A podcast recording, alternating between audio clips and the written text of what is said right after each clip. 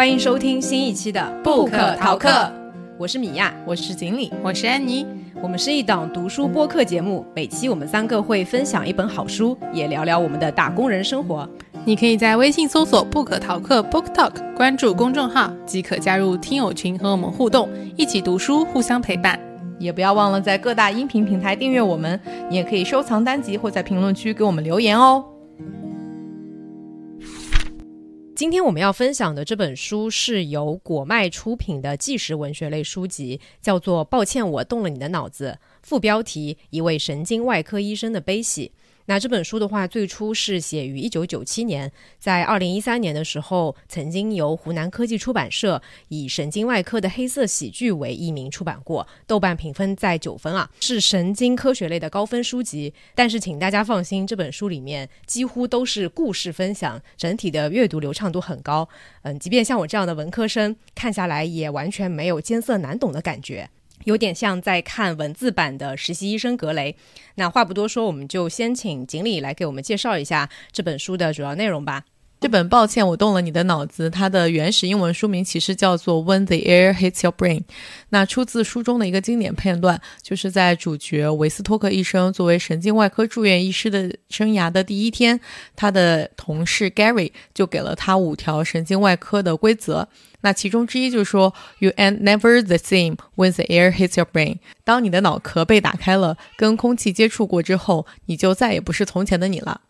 那么从这句话，我们也可以看得出来，作者的写作风格其实是很幽默的。像米娅刚才说的，也让我一下子就联想了当年大火的这个神剧《实习生格雷》，然后我也是《实习生格雷》的这个忠实粉丝。书的腰封上虽然写着豆瓣评分九分，但是截止到我们节目录制当天，我看。那个豆瓣的评分应该到了九点六了，它应该是上一个版本的那是九点零分，然后这次是果麦出的，相当于是再版啊，所以他就借鉴了上面一个，所以他在腰封上写九是吗？对的，对的。OK，那这本书的副标题其实就一句话概括了它的内容：一位神经外科医生的悲喜故事。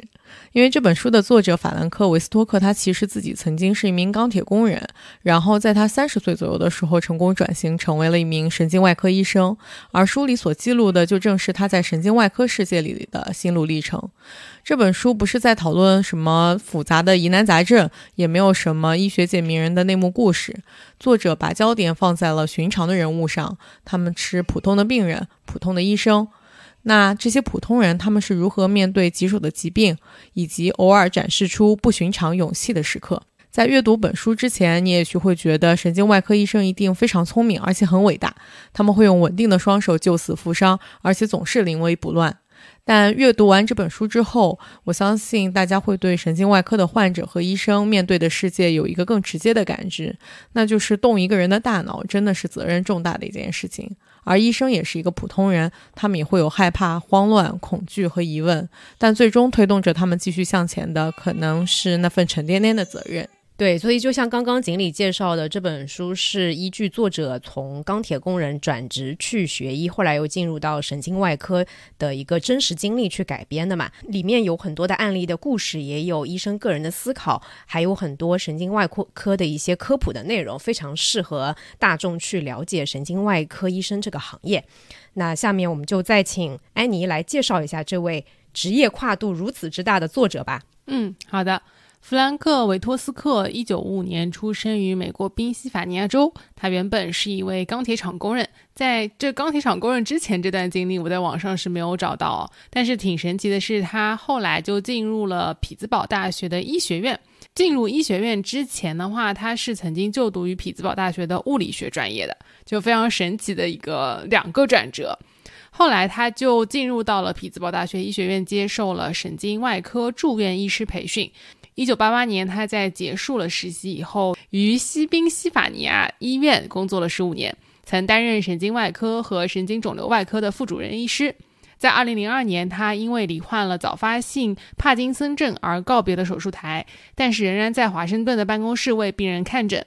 他一直从事其他医学领域的工作，直到二零一三年，帕金森病的进展使他无法再从事临床医学工作。那这一位作者的话，他不只是有我们今天读的这样一本书，他另外还著有《我们为什么会受伤》关于疼痛的自然史，以及另外一本叫做《内在智能：发现每种生物孕育的智慧》。此外，他还在大量的杂志和期刊上发表了文章，以及有书评和社论。那现在，维托斯克博士与他结婚三十一年的妻子凯西，在宾夕法尼亚州的福克斯教堂过着安静的退休生活。我可以给大家稍微介绍一下我在网上找到的一些信息啊，就是在美国的话，一位医生他要成为拿到医师资格证，就是拿达到主治医生这样的级别之前，他要经历的这个过程，这个过程基本上也是跟我们书里面维托斯克医生他的整个经历是蛮符合的。那在美国的话呢，第一年的住院医师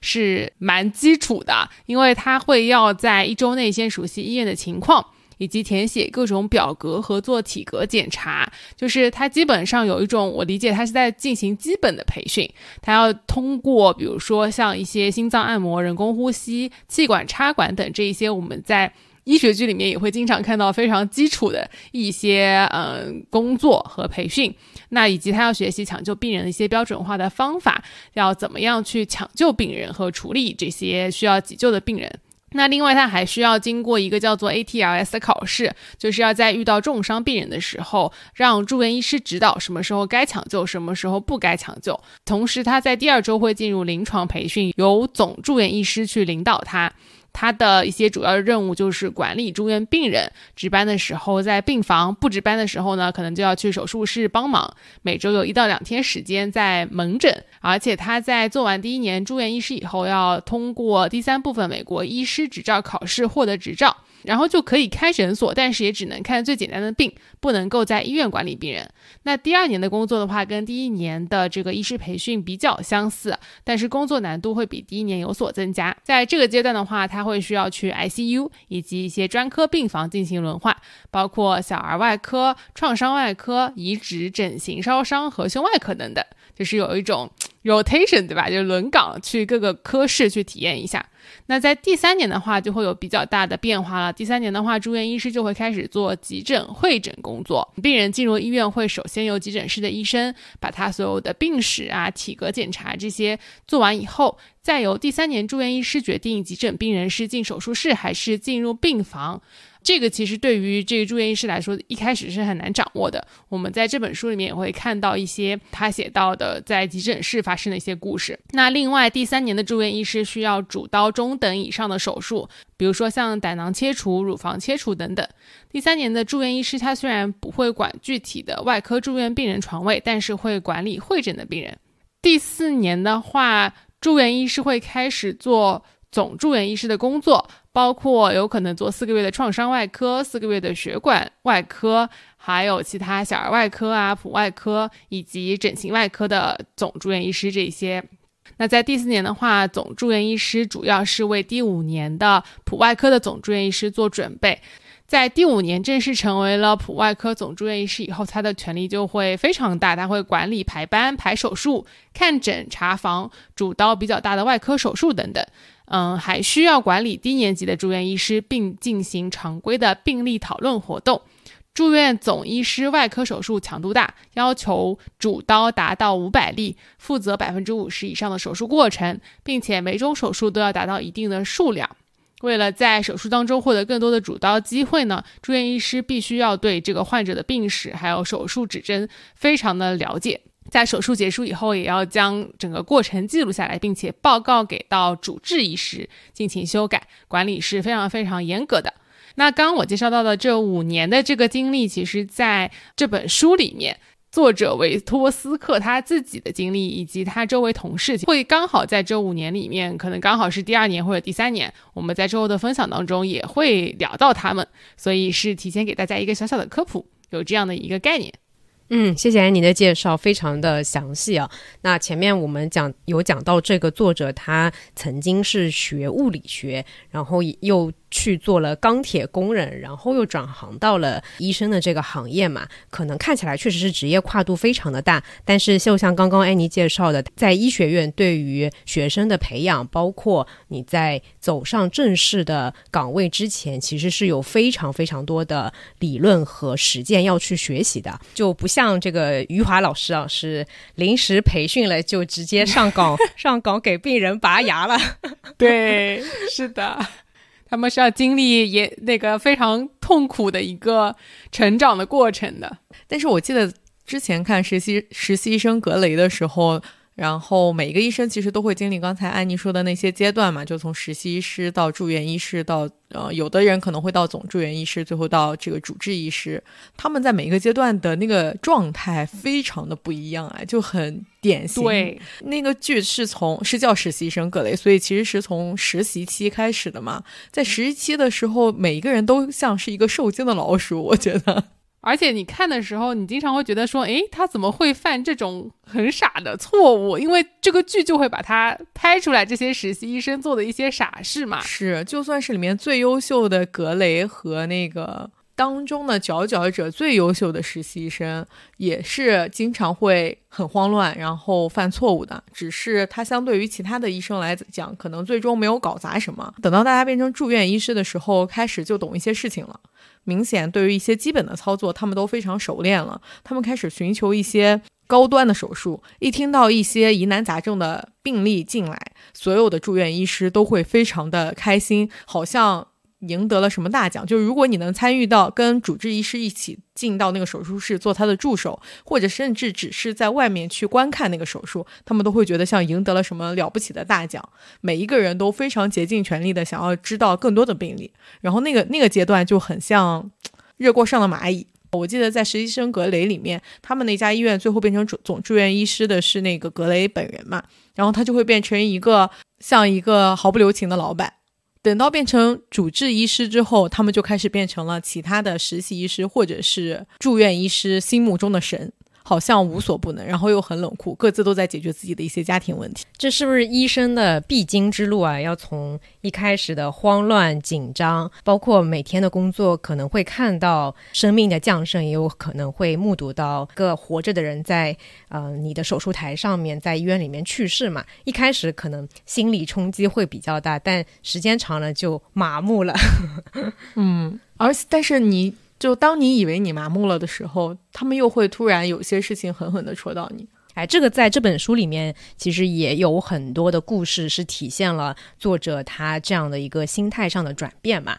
今天我们的分享的话，也会围绕在这本书里面，作者有分享到的他在自己曾经还是刚刚从医学院进入到医院去进行实践的，发生了很多的故事。那这里可能要特别说明一下的是，这些故事发生的年代应该是在一九八零年代。因为我们三个也不是专业的有医学背景的人，可能有一些在现在的经过这么多年的医学技术的发展，有可能已经是跟现在会有一些脱节节的部分。反正今天我们的分享话会着重在这个故事的本身。我觉得其实我这也是我看这本书一个。嗯，觉得还挺有意思的地方，毕竟那些术语我也记不住，对吧？就看他的这个故事以及他自己的心态的转变。所以，要么接下来我们就来分享一下在书里面的我们觉得有意思的一些故事，要么今天就来个两轮的分享吧。我可以先来啊，呃，我想分享的第一个故事是出自这本书的第四章，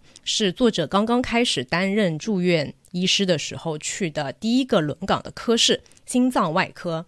然后在心脏外科的病人，他一般有什么特点啊？就要不就是年纪很小，要不就是年纪很大，就很少是有在中间的。作者说，他们如果不是已经七十岁，正要接受冠状动脉分流手术，就是只有三天大的小婴儿，正在等着医生为他修补大自然搞砸了的心脏。就这里，我觉得也是能体现作者那种不知道该叫黑色幽默还是叫冷幽默的地方啊。在英文里面，冠状动脉分流手术它的首字母缩写呢叫 C A B G，然后他们医生会在前面在里面加上几个字母，把它变成卷心菜的英文 cabbage 来作为这个手术的一个代称。之类的小幽默，在整个的这本书里面会有很多地方都出现啊。说回到心脏外科，心脏外科。作者说，这是一个非常艰苦的行业。通常你要完成六年的一般外科手术训练，然后是两到三年的心脏专科训练，才能够成为一名正式的心脏外科专科医师。而且手术的话，一般一做就是好几个小时，病人在手术的过程当中突然死亡是经常会发生的事情。那由于这个训练是非常艰苦，所以心脏外科吸引的人才一般都有着海军陆战队员般的意志。这个故事里面的主刀医生呢，当然不是作者本人了，他当时是刚刚从医学院毕业没多久嘛。那这个资深的医生会来给。来给这个刚出生没多久的婴儿麦肯纳来做这台手术。那麦肯纳呢是一个早产的婴儿，他的问题是他心脏的右心室太小了。心脏的右心室的功能是接受来自静脉的无氧血液，将它送到肺部来重新补充氧气。所以由于他心脏的右心室应该是先天的一些缺陷，所以自从出生以后呢，这个小婴儿麦肯纳的情况每况愈下，恶化的非常的严重，就被送到了小。儿心脏外科，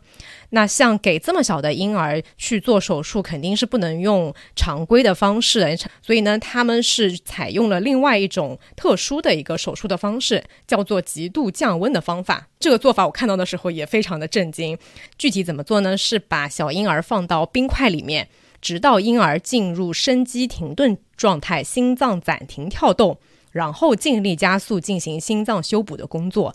就很难想象，对吧？你相当于把它放到一个非常冷的地方，让这个刚出生没多久的婴儿进入一种类似于像濒死的一种一种状态，然后在心脏短暂的停止跳动的时候。赶紧把它修补完成，再用一些医学手段把这个把这个生命再挽救回来，大概是这样的一个过程吧。人体内是没有抗冻蛋白的，所以小婴儿一旦经过这种极度降温的濒死阶段，等到体温重新回升以后，其实是会造成其他的一些并发症，包括像血液凝结机制错乱啊、肝脏和脑部的功能不良啊等等，就各种各样的问题都有可能出现。那那天呢，是这个手术是从早上就开始了。一直等到下午五点的时候才结束这个手术，就反正听起来时间也很长，是一个大手术。等到做完手术以后，进入了监护室。作者的任务呢，他就是要负责去照看这个小婴儿，一需要去监测他的生命体征。一旦发现说出现这个生命安生命危险的时候，他要采取一些措施来把这个小婴儿的生命拯救回来，大概是这样的一个过程。那么当时已经是晚上了。在晚上的时候，你考虑到他们的工作强度，就一开始他就睡着了嘛。后来呢，是护士提醒他说，这个麦肯纳这个小婴儿的血压降低了，可能有这个生命危险。然后他就马上给这个麦肯纳注射了白蛋白加多巴胺啊，具体。为什么是这两个东西起作用，我也不知道啊。反正就是一种抢救的手段，然后发现还是不行，后面又给他做了心肺复苏，又给他打了肾上腺素，总之就是多个来回去做了一些抢救的工作。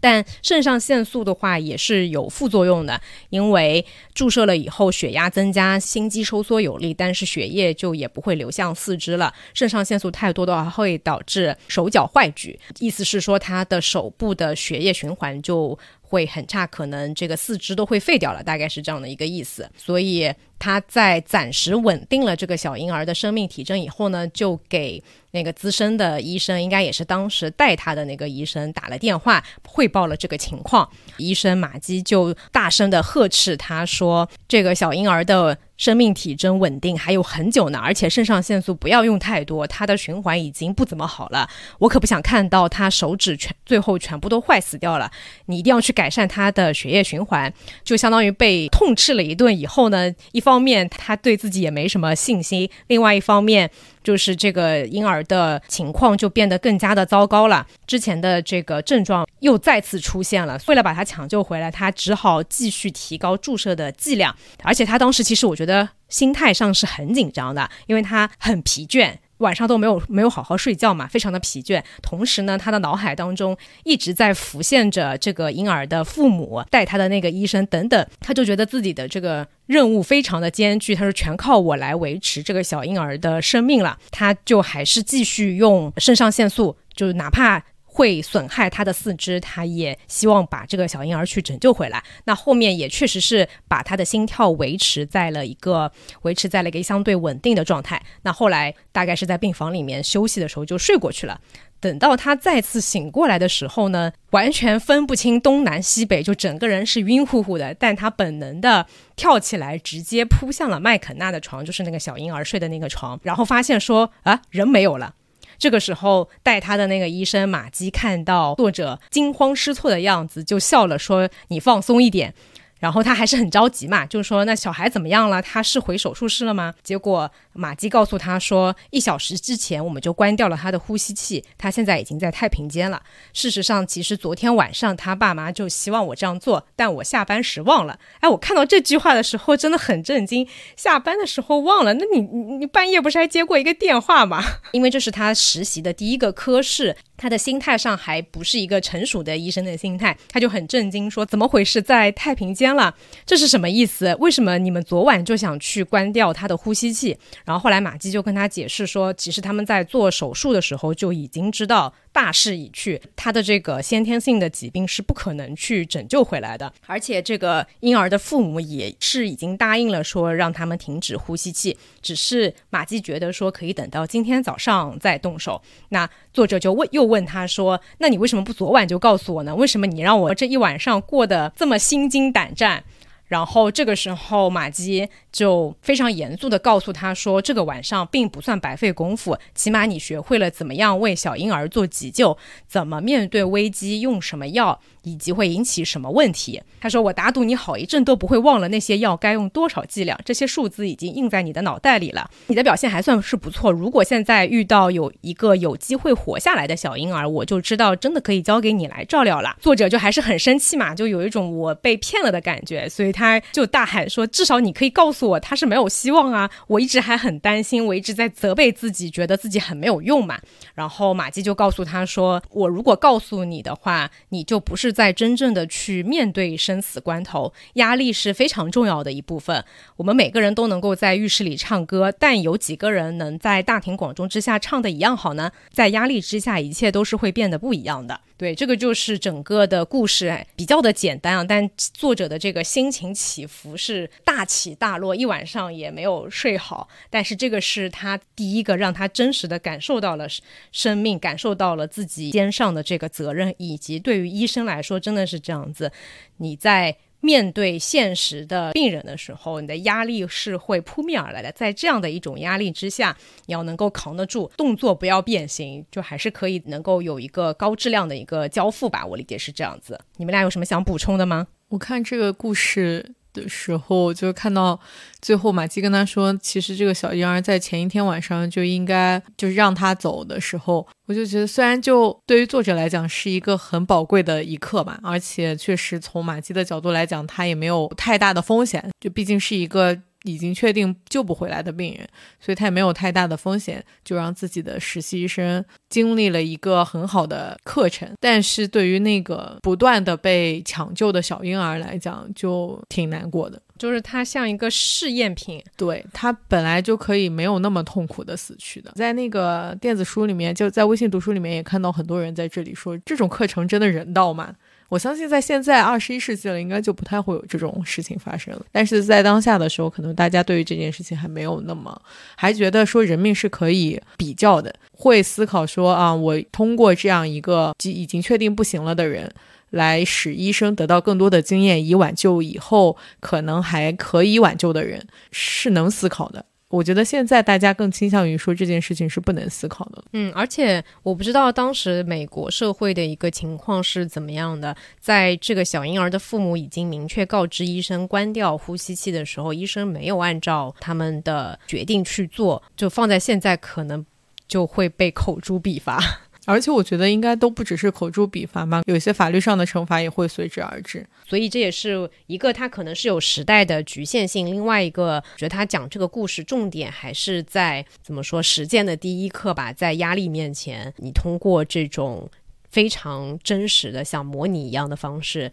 能够快速的掌握这些技能。我觉得可能它的重点在这里，因为书里也没有展开写说马基和这个小婴儿的父母他们是怎么沟通的嘛，这部分是没有写到的。那我就接下来继续再讲另外一个小女孩的故事。这个小女孩名字叫 Rebecca。那在维斯托克医生见到她的时候，她其实才只有六周大。当时维斯托克医生是在一个儿童医院的小儿神经外科去做轮值。嗯，在那个时候，她应该是比较接近她的呃学习的晚期了，所以她其实看到了非常多不同的案例，开始觉得自己是一个冷酷的医生，开始觉得说。嗯，我也可以冷静的、理智的去做判断，而不去过多的考虑考虑病人的感受。但是 Rebecca 的到来，让他这个冷酷医生的外壳遭到了一丝怎么说重创以及破裂。他突然发现，说自己没有办法完全披着这个外衣。那 Rebecca 是一个什么样的案例呢？他当时来到这个医院去就诊的时候，其实是因为他一直在吐奶。来到医院之后，维斯托克医生就发现这个小婴儿有非常严重的脑积水现象。婴儿脑积水也叫做水脑，水脑的成因。其实就是脑子里的脑积液的流动被堵住了，因为脑积液的制造是无休无止的，像是一个开呃只开不关的水龙头，所以任何的堵塞都会形成积水，增加脑压。那么脑 Rebecca 的脑积水，它的罪魁祸首其实是因为小脑里面的一个肿瘤，大约像葡萄一般大。后来他们经过检查的话，发现它是两公分。当时。维斯托克医生的指导医生，也就是 Rebecca 的主治医生，是叫做威尔森。威尔森医生看到这个检查的结果之后，他就说，很有可能这样，他的肿瘤是一个 PNET，它的全称叫做原始神经外胚层肿瘤。换句话说，就是这个肿瘤是由发育脑神经元的胚胎组织所生成的，所以大部分的情况都是在小婴儿的身上会发生的一种原生肿瘤。也就是说，这个小婴儿其实是带着癌症出生的。相对应的，他们就要给这个小婴儿做手术。但给小婴儿动脑部手术经常是一个噩梦，因为成年人的脑子就已经是像凝凝胶一样软绵绵的一坨了，但小婴儿的脑子会比这更软。脑子的坚硬度主要是靠脑组织内的髓磷脂。在出生三到四个月之后，人体才开始去制造髓磷脂，直到大约二十五岁的时候，神经系统才能达到成熟阶段。所以，有一个神经解剖学的教授曾经大发议论说，二十一岁的年轻人不应该那么拥有投票权，因为他连脑袋都还没长齐全。而同时，给小婴儿做手术还会有一系列其他的问题，比如说，一旦开始失血，小婴儿的血量全身血量本身就很少，一点点的失血可能都会导致他们的体温骤降，而引起不可挽回的后果。所以，从另外一个角度上来讲，作者也是在说。也许大自然并不希望生了病的小婴儿靠动手术继续活下去，大自然认为他们应该被埋葬起来。可是人类文明的进展逐渐不去理睬适者生存的法则，我们希望每个小孩都能活下来。在 Rebecca 在动手术的过程当中，他们先是打开了他的头骨，当然小婴儿的头骨其实是软绵绵的一片一片的，而不是像成年人的一样的坚硬的。在一步一步的找到肿瘤之后，他们把肿瘤先提取了一部分，拿到病理去检验。病理检查的结果证实了威尔森医生的猜测。那 Rebecca 得的确实是这个 PNET，因为 PNET 是一种癌症嘛。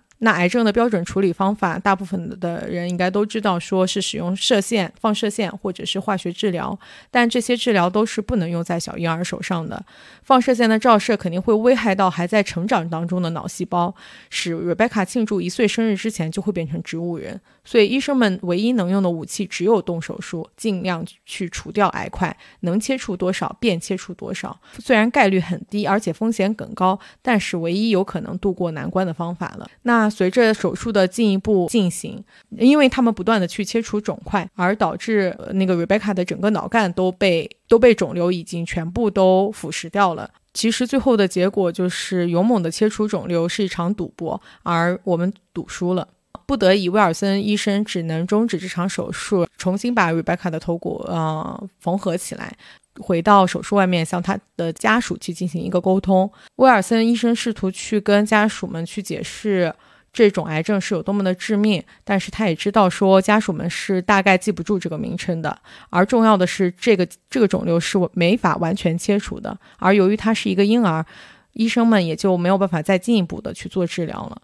在这个当下，其实 Rebecca 的家属还并不能知道到底是一个什么样的情况，他们还没有意识到事情的严重程度。他的外祖母问小婴儿怎么会得癌症，威尔森医生就跟他解释说那是先天的，小婴儿和儿童去长癌症的情况也是会发生的。呃，Rebecca 的母亲就哭起来问说他会变成一个智力障碍吗？他能像其他小孩一样进学校念书吗？尽管他的外祖父母没有受过太多的教育，但是似乎他们比自己的女儿更明白发生了什么事情。威尔森医生欠身靠近霍布森太太的脸，手放在她手臂上。霍布森太太，她语气温柔但坚定，目光正对了他，准备投下炸弹。瑞贝卡不会进学校念书了，她连满周岁的庆祝也会等不到，她根本不能出院。Rebecca 大概活不了多久了，然后他母亲就说：“不不，你弄错了，她是一个很强壮的小女孩，因为她在我的肚子里的时候踢得像头骡子。因为大家如果还记得的话，我刚才其实有提到过，Rebecca 还是一个六周大的小女孩，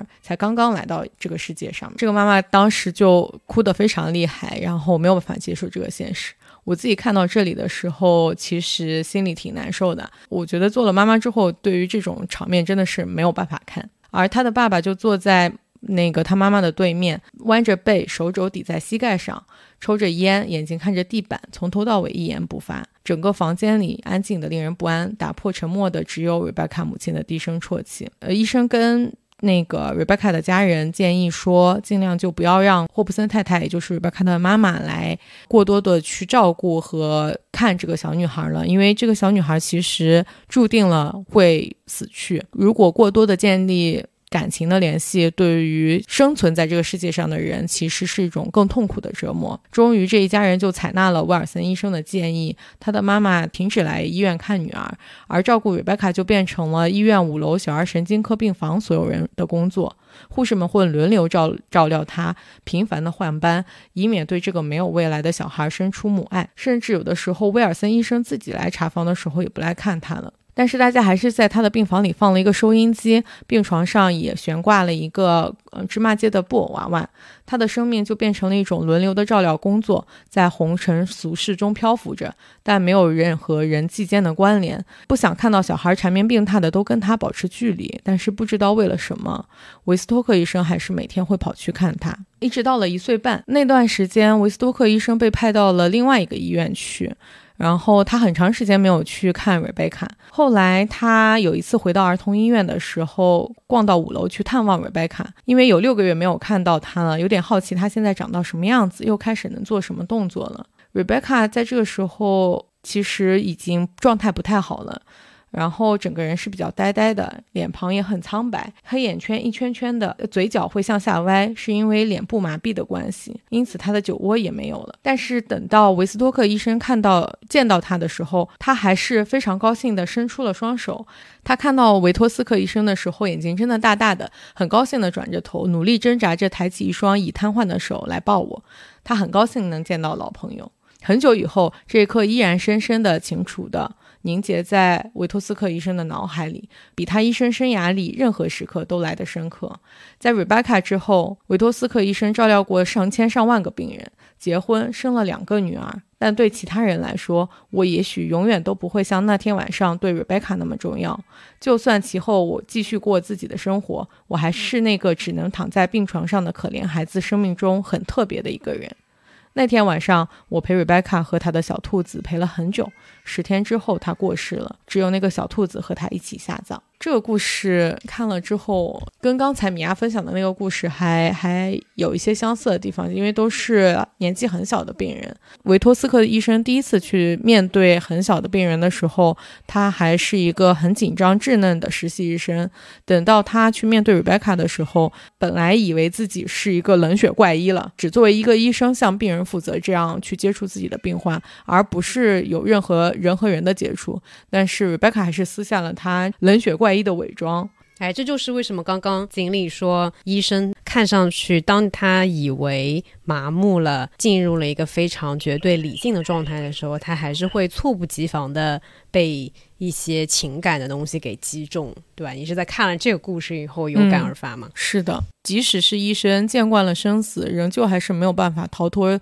自己作为人很脆弱的那一部分东西。就像在 Rebecca 的这个案例上面，医生会建议说，他的妈妈就不要再来看他了。不管是对于 Rebecca 自己，还是对于她的妈妈，其实这也是一个非常艰难的决定。我觉得这整本书里面，其实很多的病例也都是在探讨这些两难的选择。这个故事就让我想到，我其实在这期节目很想给大家安利的一部韩剧，叫做《机智的医生生活》，它已经出了两季了。就是在看这本书的时候，我觉得很强烈的感受是，它跟电视剧它给我的感受是一样的，就是一个是它记录的故事都是让他印象非常非常深刻的那些故事。所以我们会看到说，这一些故事都非常的具有戏剧性，以及可能最终都是 maybe 没有救回来的这一些病人。但我另外一个觉得很相似的就是，他们的作品里面都体现出了医生的人情味。就是我为什么会非常非常喜欢《机智的医生生活》这部嗯韩剧，就是因为它当中的每一集，它放大的点都不是说这个医生的。医术有多高超？当然，它里面每一位这个主角医生都非常的厉害，但是他更多的是去拍了在医院里面他看到的，比如说病人家属之间的这种人情味，或者是医生跟病人之间。因为我们通常会觉得说，一位医生他作为一个非常专业的人，他应该情绪是很稳定的。他应该是能够按照最理性的方式去治疗这个病人，但他其实这部韩剧能够拍出来的就是说，在医生作为普通人的这个角度来说，他可能在你平时看来是一个非常冷静的医生，但是他在小的地方又会有非常多温暖的一些行为。然后刚刚我想到一个很相似的情景，就是在《机智的医生生活》里面有一个叫做都才学的一位比较初级的这种年纪蛮大了的。住院医师，他在这个韩剧里面也是有在重症监护病房外面，透过玻璃一直陪伴着一个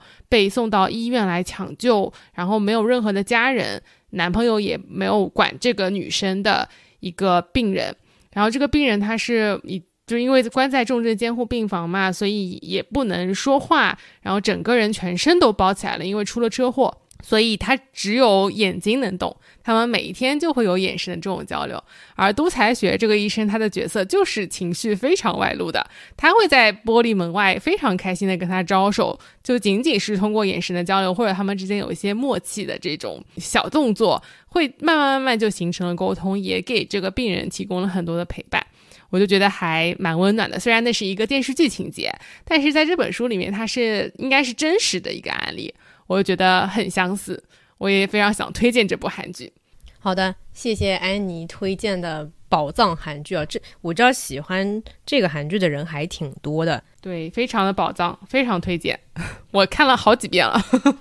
好的，那安妮要不要来分享一个你在这本书里面看到的印象深刻的故事？嗯，我来给大家分享一个发生在急诊室里的故事吧。我觉得整个过程呢。这位医生就是韦托斯克医生，他也一直在尝试着成长，医术上还是心理上，他都在嗯不断成长。但他一度以为自己已经够麻木了，实际上没有啊。那我要分享的这个故事是他在还没有麻木之前啊，有一个在急诊室发生的故事，跟我刚刚提到韩剧里面这个女生出车祸的故事很像。嗯，这是一个叫做雪莉的病人的故事。她这一章的名字叫做“无法治愈的创伤”。这个女生被送到急诊室的时候是晚上凌晨两点。这个时候，韦托斯克医生他是在值大夜班，嗯，然后救护人员就告诉他说会送进来一位因为车祸受伤的患者啊。那他这里有一句小的吐槽说，在前往急诊室途中，我先去了厕所。如果这名病人连我上厕所都等不及的话，那么恐怕我帮不帮他也都差不多。那他在晚上收到了这个电话以后，他就上了个厕所，然后赶去急诊室。这位送病人过来的医疗助手，大家知道说这个场景一般来说送进来就会很着急嘛，然后同时这个急救人员会大声的说这个病人的状况，他就报告说这是一个白人女性，二十二岁，没系安全带，车子高速开到比格鲁大道时闯过中线，与对面的来车相撞。伤者发现的时候仍然清醒，但是语言表达不清，以及报了一些其他的像脉搏这样的数字。另外有一个就是说，头顶右前方有撕裂伤口，暂时进行包扎止血。现场可看出他曾大量出血。为什么读到这里突然有种像在推理的感觉？他的这个伤口大到什么程度呢？我当时真的内心非常的敬佩。再次非常的敬佩医生这个职业啊。他这个伤口有二十到二十五厘米长，里面塞满从马路上沾来的污垢以及车头玻璃碎片。象牙色的脑壳暴露在外，脑壳上也有一道裂痕，跟头皮上的伤痕大致平行。粉红色软绵绵的脑浆好像牙膏般从裂痕中漏了出来。早在公元前一千七百年，古埃及的一份医学文献就已写过：任何脑浆已经溢出的病人，就等于得了绝症。差不多四千年前的医药发展也没能推翻这个千无情的推断。颅骨其实是脑子最好的朋友，因为它很坚硬，它是保护脑子的。但是，一旦脑子开始受伤，就是比如说，有时候像婴儿哭闹被大人猛力摇动的时候，这也是一个婴儿被误杀的最大的主要原因之一啊，就是脑子撞到了颅骨上，血管断裂，血液流出的话，就会形成压迫性血块。而且脑子越来越肿的时候，这个颅骨会限制脑子的这个大小，就会被困在这个硬硬的颅骨里面。伤后肿胀的脑子因此就会退路尽断，没有办法获得新鲜血液，导致活活窒息而死，脑子就会坏死嘛。最后就这个颅骨就会从保护者的角色一下子变成了脑子的杀手，变成了脑子的棺材。作为外科大夫的话，他们是没有什么方法能够去救这件事情的，但是他只能够尽微薄之力去把凝结的血块拿走，并且给这个病人一些药去减轻肿胀。但是这种形成的伤害是没有办法挽回的。他有讲到说，有一个日本的医生，他尝试把这些病人的颅骨锯掉。就顶上锯掉，然后让这个受创伤的脑袋有无限多的肿胀空间，然后再把这个颅骨盖就是暂时储存在这种冰箱里面，再把它到时候再安回去。但其实不幸的是，肿胀的脑袋会一直肿胀下去。最后，这个病人的脑袋就会过于大，而且其实也没有办法救回来嘛。所以他形容雪莉当时的这个情况，就是从某个恐怖的角度来看，雪莉已经自己在动这种手术了，因为她的颅骨破了嘛，她的这个脑袋已经开始肿胀，并且那些坏死成了液体的脑组织已经挤到了颅骨之外。天哪，这个描写实在过于详细。是，当时在看看这一段的时候，觉得自己开始一些生理共情了。因为我自己是特别看不得这种血腥，甚至有点恶心的场面，所以我也很有自知之明，我应该不是那个能做医生的料。而且你要想象说，他一个是要去清理这些伤口，他还要得当中把它先稍微缝起来，临时把它保护起来。我想说，嗯，这个也太难了吧？就是我肯定就直接晕过去了，对不对？你确实有可能晕过去，但是 但是能去做医生的人，一定是通过了各项的一些嗯测试啊，包括心理上面，他们可能这块到多多少少心理接受能力应该还是比较强的。对，因为他当时能去急诊室，应该至少他已经经常进过手术室，有两三年的经验了。他对这一些场面应该还是整个情绪是稳定的。那另外有一个点就是。雪莉她是没有系安全带的，我觉得这个是可能对大家来说也是很有用的一个知识啊。就是雪莉如果她系了安全带的话，很有可能的受伤不是在脑子，很有可能受伤是在她的腹部，因为安全带就是可能一下子对他的腹部进行了冲击，可能受伤的更多的是肠或者是下腹部的这一些器官。那这一些器官相对来说是比较容易。去治愈和修复的，但是因为他没有系安全带飞出了车外，所以他的脑子受到了很大的创伤。那另外比较不幸的是，他是多重创伤，就是虽然后来经过检查，他的下腹就整整个腹腔没有什么问题，但他的胸腔是有受伤的，就出现了一个我觉得医学上也是医生比较难去抉择的事情，就是他又要。动胸腔的手术，又要去动脑科的手术，但是胸腔的外科医生在给雪莉动手术的时候，需要把主动脉夹起来，因此要将一些抗凝血剂，也就是肝素加入他的血液里，以免停滞不流的血液凝结起来，阻塞他的主动脉。但是抗凝血剂会使得脑部的手术没有办法去同时进行做，因为人脑是身体里最血淋淋的器官，缺少了凝血机制的配合呢，任何。动脑筋打引号，动脑筋的做法就都会致命。所以当时维托斯克医生他的主意是说，我要先动脑部的手术，再动胸部的手术。因为如果不动脑部手术的话，都他动完胸部手术，可能脑子也就坏死了嘛。这个案例他是在凌晨发生的嘛，他临时要用这个手术室的话，第二天其实所有手术室都已经排满了。他当中还有一个非常纠结的过程，就是他要怎么跟这些大佬们解释说，我要把你的手术室占掉，甚至我可能要占掉你两个手术的时间，当中有非常纠结的这个过程。嗯，他同时也跟这个雪莉的父母去解释了一下，也有一些医生的话术啊，就是因为雪莉情况其实很不好，但是当医生再去跟家人沟通的时候，他是有避开去跟聊一些，嗯，他存活下来以后去复原的一些相关问题，然后可能更多的强调的是一些。没有受伤的部分，以及目前他可能也不怎么感到痛。他这里有写一句话说：“医生跟政客很像，我们都强调了好的一面，而由于我们要竭尽所能尽快为他动手术，大概不会有时间让他们跟雪莉见上一面。所以这个父母最后也没有跟雪莉见上面。那他们在。”等待做手术的这个过程当中，雪莉的情况就一下子恶化了，应该是胸腔这边先恶化了，所以胸腔的这些外科医生就直接进来帮他进行了非常紧急的抢救。但，嗯，韦托斯克医生他就说，我很清楚，眼前如狂风骤雨般的急救动作只不过是为可怜的雪莉而跳的死亡之舞，他的主动脉已经破裂。鲜血全部涌进胸腔内，这样的身体很像引擎失灵的喷射客机。飞机还在飞，但绝对没有可能平安降落。再过几分钟，他的生命便会在第八号急诊室里面走到尽头。最后的话，嗯，雪莉就是没有救回来嘛。那挺黑色幽默的一个部分，就是维托斯科最后还叹，还觉得有些。庆幸说，哎，他不知道说那些第二天等着动手术神经外科的病人，他们安然入睡，他们不知道他们在睡觉的时候，呃，我就是作者本人在脑海中拼命的重新安排他们的命运，因为他想要把他们的手术时间都重新排一遍嘛。然后他说：“这一个晚上，我有幸成为聆听雪莉最后一句话的人，成为阻止他父母跟他女儿见最后一面的人，也是让雪莉一直到去世为止都以为她男朋友还活着的人。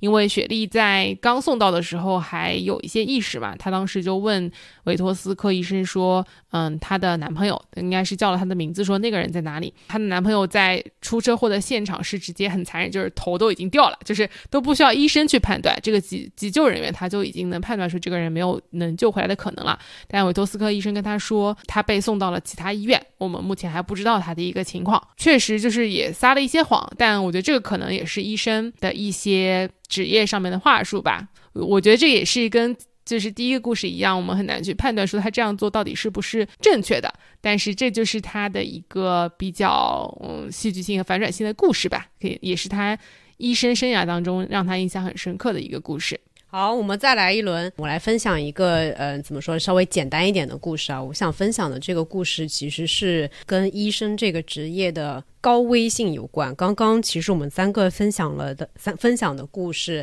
我们都能感受到说，作为外科医生的话，他们每一天的工作经常会遇到一些突发的状况，包括要面临的压力也是挺大的。那除了压力以外的话，其实危险系数也挺高的。就这个故事本身呢，是他当时接诊了一个病人，然后为他做了腰椎穿刺，在这个过程当中，这个病人的脑脊液一不小心就喷射到了他的眼睛里面。应该也就一点点，就粘到了他的眼睛里面，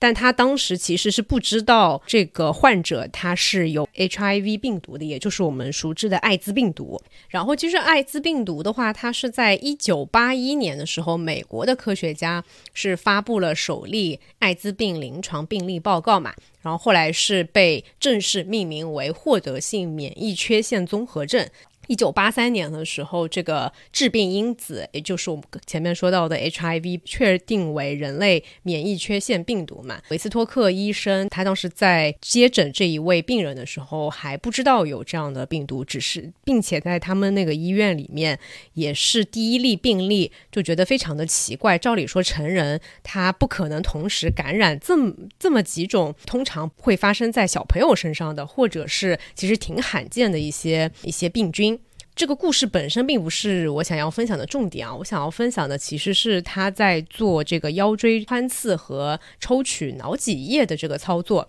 因为其实他提到说，当时他每天要做十到十二个腰椎穿刺。那在做腰椎穿刺的时候啊，对以下的描述也可能会引起一些生理共情啊，打个预防针。就他们一般会让病人侧卧。然后呢，对于要去抽取这个脊髓液的地方施局部麻醉，将一根十五厘米长的针刺到这个脊椎椎管内，然后就可以把这个脊髓液去抽取出来了。呃，但说起来很简单啊，实际操作的过程当中会遇到很多比较困难的情况，比如说遇到年纪大一点的病人的时候，人在变老的时候，脊椎之间的这个空隙。会慢慢的被那些随着时间推移而长出来的骨刺所阻塞，所以呢也会导致穿刺的时候比较困难，甚至有的时候是需要用这个针来多次的刺探才能够去找到正确的位置的。那另外也有可能是医学院的实习生或者实习医师在进行腰椎穿刺的部位没有找准确，所以很多时候这个病人是要经历一个非常痛苦的过程而要求放弃。但是他们在遇到有一些疾病的时候，好像是脑膜炎这个病，是需要立刻马上在非常短的时间内就完成这个脑脊液的抽取。这章里面写到的也是我其实特别想分享的一点，是在医疗的世界里面，结果决定了一切，而非努力。好，这是作者的原文。他讲说，在抽取脑脊液的时候是不能讨价还价，必须要快。没有人管你有多累，病人骂得多凶，或者是医院内的针不够长，病人已经一千岁或体重一千千克，也没有人管你的技巧正不正确。你要做的就是抽取脑脊液，不管你用 X 光透视让病人坐起来，把他倒立，给他吃镇静剂，不管用什么方法，动手吧。病人的命可能取决于你操作的成功与否。这个就是也说明了医生这个职业可能跟很多其他的工种还不太一样，有时候时间就是生命，是没有那么多的空间时间让你去犹豫的。然后他在讲到抽取脑脊液去做腰椎穿刺这一段的经历的时候，也分享了一下他在大学里面念物理的时候遇到过的有一个老师是教数学物理的那个教授。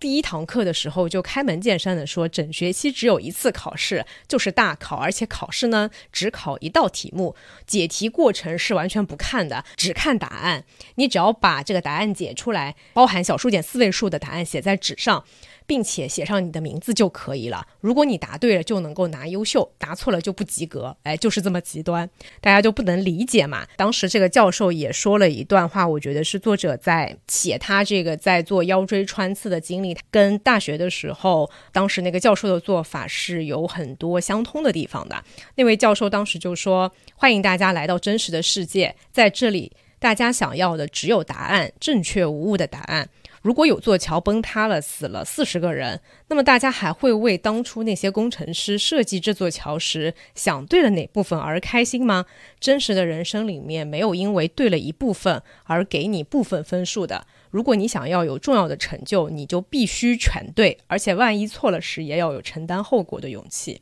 结果决定一切，而非努力啊！我不知道你们两个人是怎么去看待这一句话的。我觉得这句话更多体现出来是他们，一个是他们责任很重大，另外一个就是每一个医生都要有自己的判断，都要负担起这个责任，而且对自己也要有一定的要求嘛。这也是他对自己的要求。重要的是最终结果，你要把这个事情做好，就也是一个很高很高的要求。我觉得，其实这个故事是发生在从学校里开始步入社会的时候，教授其实是在学校的环境里面试图在教教会他们一些社会上的逻辑。一件事情发生之前来看整件事情的，就是在未做之前，我总是会告诉大家说，你不用关关心结果，你就放手去做就好了。其实过程也很重要的，不是以结果论论英雄的，对吧？但是等到我从时间线上往回去看的时候，其实这个结果大到你可能会忽略所有前面的过程。就是我就完全会结果导向。我其实跟锦鲤想的不太一样哎，我觉得应该是反过来的。这个场景里面，医学院的老师也好，那个教物理的老师也好，其实是在你去做这件事情之前，是在一个像敲警钟的这个过程，先让你明白你肩上的责任有多重大。对，而且我觉得很好理解，就是为什么我会认为说在医生这一方面我很赞同这句话呢？就是他对医生的要求是很高的。像这本书里面，我们我们也会看到说，有的医生他可能在做手术的时候，只是一不小心手动了一下，或者他在发生紧急情况的时候，整个人就愣住了。在这种情况下，他如果救不回病人，他前面做的再完美，从结果上来看，嗯，也是很重大的一个结果嘛，对吧？就是我觉得可能在我对，就是在我看来，他要强调的是，更重要的是你整个过程的结果，你能够达到你想要的那个目标，就是把病人救回来。或者当然也有很多救不回来的情况，但他要强调的是说，你不是只做好一块就就好了，各个用更高的要求去要求医生的，尤其是在他还在这个刚刚踏入这一条职场道路的时候。因为我也看过在 B 站上面有一个协和的医生吧。他就也有分享过，说他进入医院去实习的时候，他们的那个带教的医生是非常非常的严格的。每天早上就住院医师嘛，每天早上去查房的时候，现场考核他们。然后你要是没有答出来的话，劈头盖脸骂一顿。就是这个是一件非常严肃的事情，就要在让他们进入到职场的第一天就意识到这个问题的严重性，不能等到将来万一出问题了，那个其实就是会涉及到人的生命嘛。对，因为这个其实，在电视剧里面也会很多的看到，就是可能你稍微用错一个药，或者你用量稍微大了一点，你稍微疏忽一下，可能就会对病人造成一些影响，不一定是致命的，但是就会有一些后遗症，或者你的一个疏忽就会应对上一些很奇特的情况，它可能就会导致生命危险。对，老师肯定是希望说学生引起足够的重视，不要觉得这只是一件小事而已，这个会影响别人的身体健康，甚至是生命。好的。那我来继续分享一个叫做“不在葬礼上哭泣”的故事啊，这一章。对，那这个故事的话，我觉得我真正想分享的可能也不是这个病例的故事啊，更多的是关于两位医生的故事。因为我们刚刚其实也对医生在做抉择、治疗方案的时候，他们也会有不一样的嗯一些选择嘛。那这个病人首先他本身是很特殊的，他本身就是基因有问题。这个病人他是有唐氏综合症的，而且他还有很多的并发症，比如说像他的眼睛是有点瞎的，耳朵也听不见，无法讲话，并且在送到医院的时候，他的血管破裂了。然后他到医院进行检查的时候，就发现了非常震惊的一件事情，是在他的一条大动脉上长了动脉瘤。这个动脉瘤其实相对来说是。非常危险和难处理的。嗯，当时韦托斯克医生他还是一个在急诊室帮忙的医生嘛，他应该还没有那么资深。但 Gary 这一个医生是住院医师里面比他更加资深、时间更长的一位医生。他当时收到了这个病例了以后，他就通知了 Gary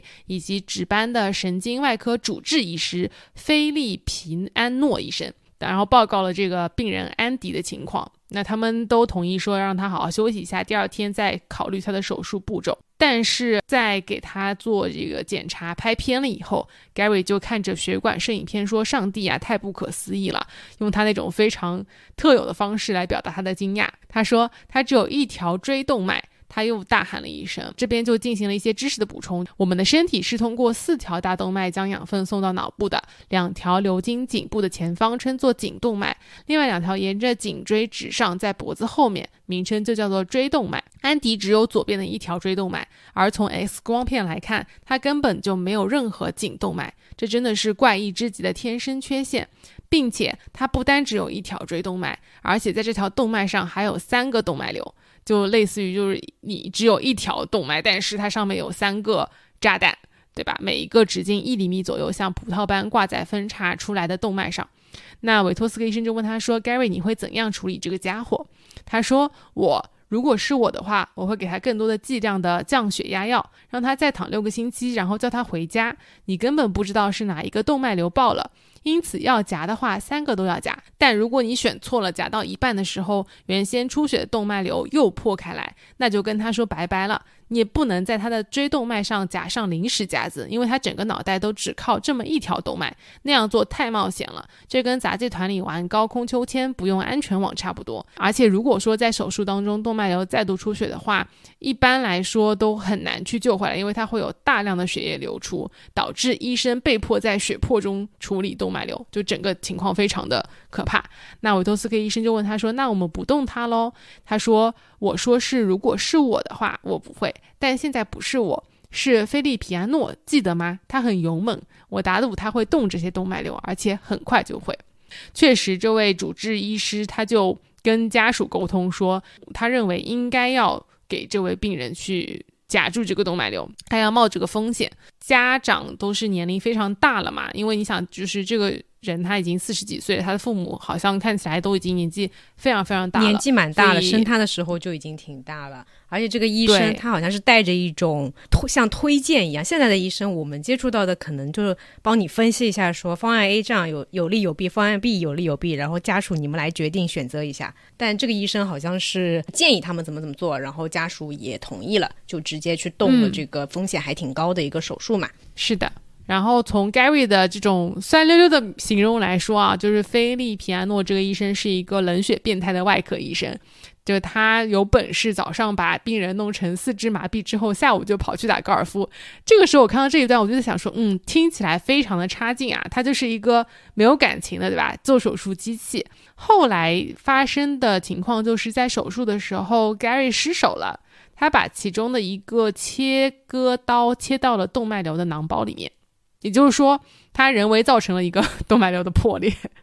然后那个时候，菲利皮安诺医生就是刚好已经进入手术室，准备要去接手这个手术了。因为本来按照流程就应该是 Gary 先去做一些，然后菲利皮安诺再来主刀嘛。Gary 发现这个情况的时候，他已经呆住了，他整个人就是有种僵化的，没有办法动了。那菲利皮安诺医生就非常冷静。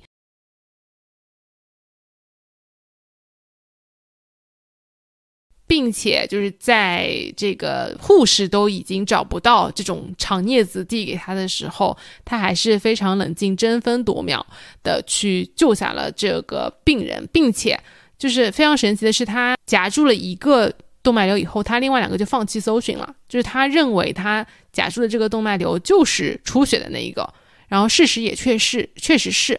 我觉得这件事情就可能也是他的一些自信。他告诉安迪的这个家人说，他们的儿子很有可能会康复。他相信手术当中发生的一切不会构成不可挽回的伤害。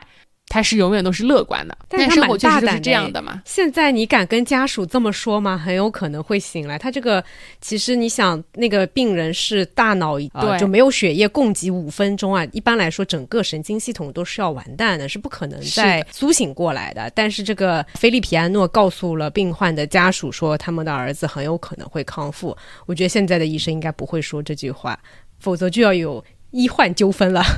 对他跟 Gary 就有非常大的反差，因为 Gary 就跟这个韦托斯克医生打赌说他绝对不会醒过来，但后来确实是安迪就醒了过来。当然，整个故事的结尾是，虽然安迪能够醒过来，但是他没有办法。主动呼吸，就是他一直都带着呼吸机，并且要一直在重症病房去待着。到了当年的几个月以后，十二月的时候，安迪已经变得很消沉了，因为他没有办法离开这一个环境。其实就是 Gary 的那次失误，虽然被菲利皮安诺医生就是力挽狂澜，把病人的生命救了回来，但毕竟大脑停止供血了五分钟，对于大脑的伤害是很大的。后面其实对于那个病人的伤害，就是说他本来大家是靠。身体的自动的机能来呼吸嘛，你是不需要思考的。后面变成需要主动的靠意识才能够维持呼吸，但就那你就不可能睡觉了，所以他没有办法脱离那个呼吸机去生活。最终其实这个病人到后面还是去世了嘛，就哪怕是被力挽狂澜，但最终还是造成了很大的影响嘛。确实有一定因素，就是他其实后来因为他要戴呼吸机，他要在医院待着，所以有抑郁症了，而且他两个眼睛后来都瞎掉了，所以在二月份的时候，他的父母就主动说要结束他的生命嘛，就应该是进行安乐死，也是比较平稳的让他离开这个世界。确实，他最后结尾是说，嗯，Gary 现在已经蜕变成了一位冷血 怪医，就是成为了他曾经不屑的去形容菲利皮安诺医生的这个这个医生。对，所以也是，嗯，他自己身边真实的情况吧。他最后一句话是说：“我想我们必须学会不再在葬礼上哭泣。”就是也是一个，嗯，对整个故事的总结。锦鲤有没有关于一个比较类似的，也有 Gary 的故事，最后来分享一下？我觉得在刚才安妮分享的那个故事里面，Gary 还是一个莽莽撞撞的医生啊，我我觉得有点这种形象。但是后来他的这个怎么说？大心眼儿，就是强心脏。他的这个强心脏也帮助了那个维托斯克医生去解决了他的一些困惑。那这是一个什么故事呢？故事里出现的患者叫做查尔斯。查尔斯他是四十多岁的一个中年男性，曾经参加过越战，而且整个人是比较强壮的。在书里有提到说，他头上扎着一个马尾辫。而且有着粗大强壮的手臂，以及手臂上还有不堪入目的刺青。他说话很粗俗。他入院其实是因为他长他的动脉瘤破裂了，而且动脉瘤破裂是因为跟他的第二任妻子在发生房事的时候过于激动，所以才破裂的。所以听上去还是一个有点 drama 的患者。但是他接下来的遭遇非常不幸。维托斯克在给查尔斯做动脉瘤的那个手术的时候，发生了一些意外。动脉瘤手术其实是风险系数比较高，但是可能相对来说并不算很复杂的一种手术，所以在很多的。神经外科医生当中，他们甚至流传着一些榜单。这些医生会研究说彼此是在什么时候做掉第一个动脉瘤的，而在自己的整个住院医师的训练生涯里面，总共处理过多少个动脉瘤？在神经科里，这是公开、尽人皆知的统计数字，就是大家好像在竞赛一样在处理动脉瘤手术。而在接到查尔斯这个患者的时候，维斯维托斯克医生，他过往虽然他的。记录的数字并不高，但是他是一个常胜将军，所以在那个时候，他的自信心其实逐渐膨胀，并接近了危险边边缘。他甚至向一个主治医生夸耀说：“那并不怎么困难嘛。”当然，主治医生马上就就回答他说：“你就是那是因为你没有见到危险的事情。”当维托斯克医生给查尔斯做手术的时候，其实本质上也不算是一个非常难的手术，所以他的主治医生是等在旁边，而由他维托斯克医生作为一个住院医师来实行手术呢。一开始手术非常顺利，但是在最后的一刻，手术的那个查尔斯的动脉瘤发生了破裂，从而导致了他整个左脑就发生了中风，嗯，再也没有苏醒过来。他的结局就是。手术后的第七天，维托斯克医生走到他的病房里，靠着手手里呼吸器的钥匙，做了一件在越战期间敌人花了四年都没能完成的事情，就是宣告了他的死亡。查尔斯是。呃，维托斯克医生生平碰到的第一个完全只因为他而造成的悲剧。他的病并非无治之症，他也不是什么老朽不堪、行将就木之人，也不是因为主治医生判断失误，不是生下来就得了脑瘤，而是他将他的生命像一个精美的瓷器交到我的手里，我没接稳，瓷器掉到了地上。从此之后，维托斯克医生在相当一长一段长的时间里陷入了一种非常的焦虑、恐惧和自责的状态。他开始思考自己是不是适合做医生这件这个工作，或者至少是不是适合做急诊室医生。他甚至写了很多辞职信，并且在看其他医院的一些招聘广告。查尔斯的死一直在折磨着他的良心，直到有一天他实在受不了，他陷入了深深的忧虑。于是乎，他给刚才的故事里面提到的 Gary 打电话。那个时候，Gary 已经离开了维托斯克医生所在的医院，去到了纽约的一家医院，成为了一个主治医师。那维托斯克医生打电话给 Gary 之后，Gary 告诉他了一个很长的一段话，而且其实他的态度还是一种比较大大咧咧的一个态度，甚至在他们聊天的时候，查维托斯克医生还能听到那个 Gary 在对对面划着了火柴，可能是在吸烟的一些声音。那 Gary 究竟说了什么呢？他说：“你要在乎病人，但不能过了头。”给自己的太太动手术是不道德的。为什么？因为当放在手术台上的人是我们的家人的时候，我们很有可能会慌、会紧张，就会搞砸。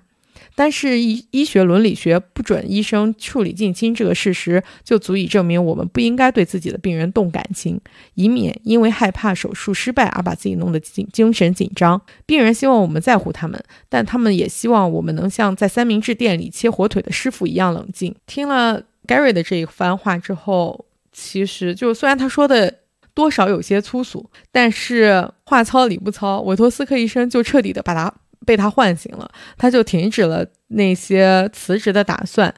而重新去思考说，到底自己要做一个什么样的医生。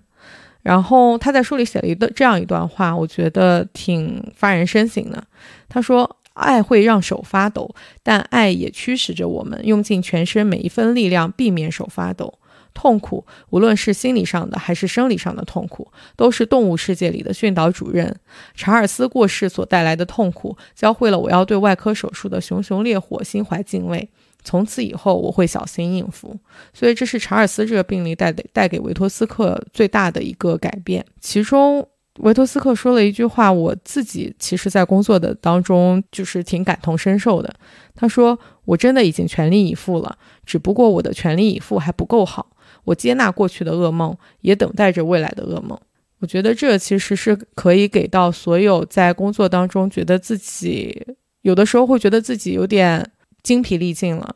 觉得怎么自己都做都做不好的一些小伙伴。就是如果你也是像维托斯克医生一样，觉得我已经全力以赴了，只不过我的全力还不够好，可以停止对自己的苛责。就有的时候我们也要对自己宽容一点。这样才能继续的走下去，未来才能做更多的事情。对，而且我觉得 Gary 去劝他这件事情很好的一个点是说，首先事情已经发生了，对不对？你如果因为这件事情发生了，而你放弃去未来你可能够帮助到更多人的这样一个情况的话，其实是很可惜的。就是一位医生能读出来也是很不容易的。你就因为说你自己犯下一个错，然后你永远的存。就是停留在你对自己犯下这个错而导致的愧疚当中，而失去了很多去帮助别人或者救更多生命的一个机会的话，我觉得不管是对于病人来说，还是对一个医生来说，都非常的可惜。所以我觉得 Gary 去劝他的这个事情还是很好的，虽然他整个说法会比较粗俗啊，但是真的是话糙理不糙。这也是我觉得我非常非常敬佩医生的一个点，就是整本书看下来。他再次印证了我在看医学剧的时候非常佩服医生的，就是他首先从知识上就要非常的丰富，而且经验也要非常丰富，体力又要求很高，整个人要保持脑子清醒。另外，我觉得很重要的一个点，可能是我们刚刚故事当中没有提到，就是医生在跟病人去沟通的时候，或者跟病人家属沟通的时候，他是有很多沟通技巧的，医生也要去。很好的去跟病人讲清楚整个情况的重点，以及他要经常在非常危急的情况下去做出决定。很根本的就是一位很好的医生，他本身内心是要比较善良的，对吧？我觉得，所以我觉得真的是不是谁都能当医生。我们真的是，嗯，我自己看完医学剧和看完这些书，我都会对医生真的感到。非常的感谢和敬佩。虽然说现在现实情况是我们还是会有很多医患关系的问题存在，也有一些可能制度体系的一些情况会导致我们我们普通人去看病跟医生之间会有一些矛盾。但是我觉得从某种程度上，我们也要更多的去理解他们。然后此处我又想给大家安利另外一个真实的 UP 主，就是在 B 站叫大雾视野。然后他的话会请一些曾经是外科医生或者神经内科医生这样他的朋友，都是北大或者在北京很好的医院工作过的一些医生来分享。嗯，他们会分享很多真实能够帮到你的一些医学知识，以及我印象很深刻的是，他们有分享过说，当医生在跟病人相处的时候，他为什么去问你这些问题？他为什么不希望你去过多的描述自己一些很不需要的？一些症状，就是医生的角度来说，他在急救的时候为什么他会这么做，就是也是很好的，能够帮助我们去理解医生的角度，然后去更好的对待嗯，自己去看病的时候跟医生之间的关系，所以我觉得还是蛮好的科普啦。就是也是我这次特别想给大家安利的一个是剧，还有就是一个 UP 主，我觉得在自我自己的生活当中给了我很多帮助。就这本书当中，它也有一些医疗知识，当然我们更多的是看他一些真实的经历以及这些非常戏剧性的案例，让我们更多的去了解这些医生嘛。嗯，所以如果大家听了我们这一期节目，对其中的故事有哪一些感同身受的地方，或者你是怎么理解医生的这个职业，包括医患之间的这种关系，也欢迎大家在评论区积极的给我们留言，我们会抽取两位幸运的听众送出纸质书一本。那今天的节目就先到这里啦，我们下期再见，拜拜，拜拜，拜拜。